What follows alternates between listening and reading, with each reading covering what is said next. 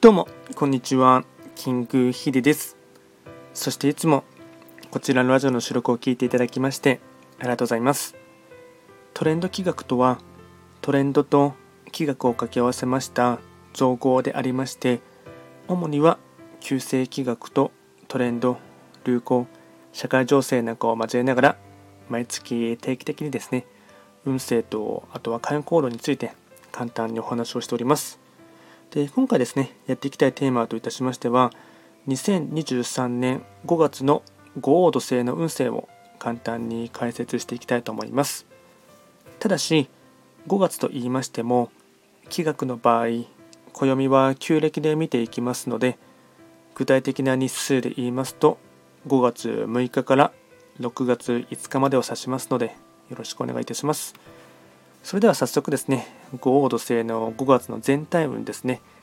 全体運に関しましては、星5段階中、星は3つになります。五黄土星は本来ご自身の本石地であります真ん中中宮の場所に巡っていきますので法医学の作用といたしましては中宮とかあとはですねこの場所は周りからですね四方八方挟まれているっていうところからですね自分自身もちゃんと周りにいる方を見る必要がある。総じてですねリーダーシップを発揮する必要があるですね。求められるそんな一月となっていきます。ではですね全体的な傾向といたしましてポイントを4つですね紹介いたしますがまずは1つ目。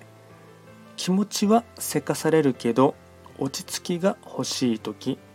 心の余裕。2つ目。良くも悪くも問題や海が見えてくる。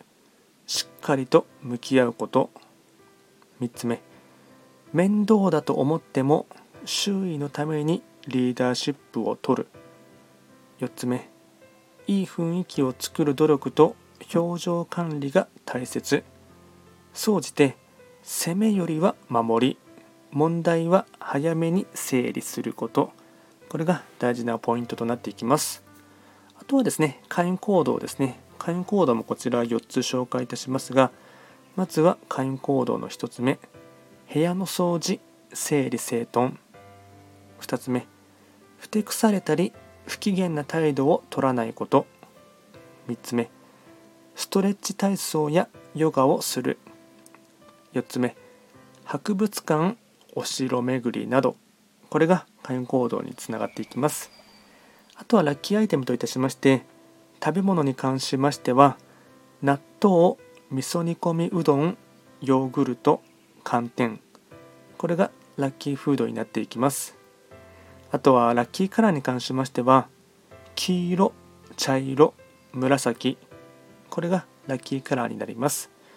でこちらですねより詳しい内容のものに関しましてはすでに YouTube で動画はアップロードしておりますので、まぜひともそちらもですね合わせて参照していただければなと思いますあとこちらのラジオでは随時ですね質問とかリクエスト等は受付しておりますので何かありましたらお気軽にレター等で送っていただければなと思いますそれでは今回は簡単にですね2023年5月の五黄土星の運勢を紹介いたしました。最後まで聞いていただきましてありがとうございました。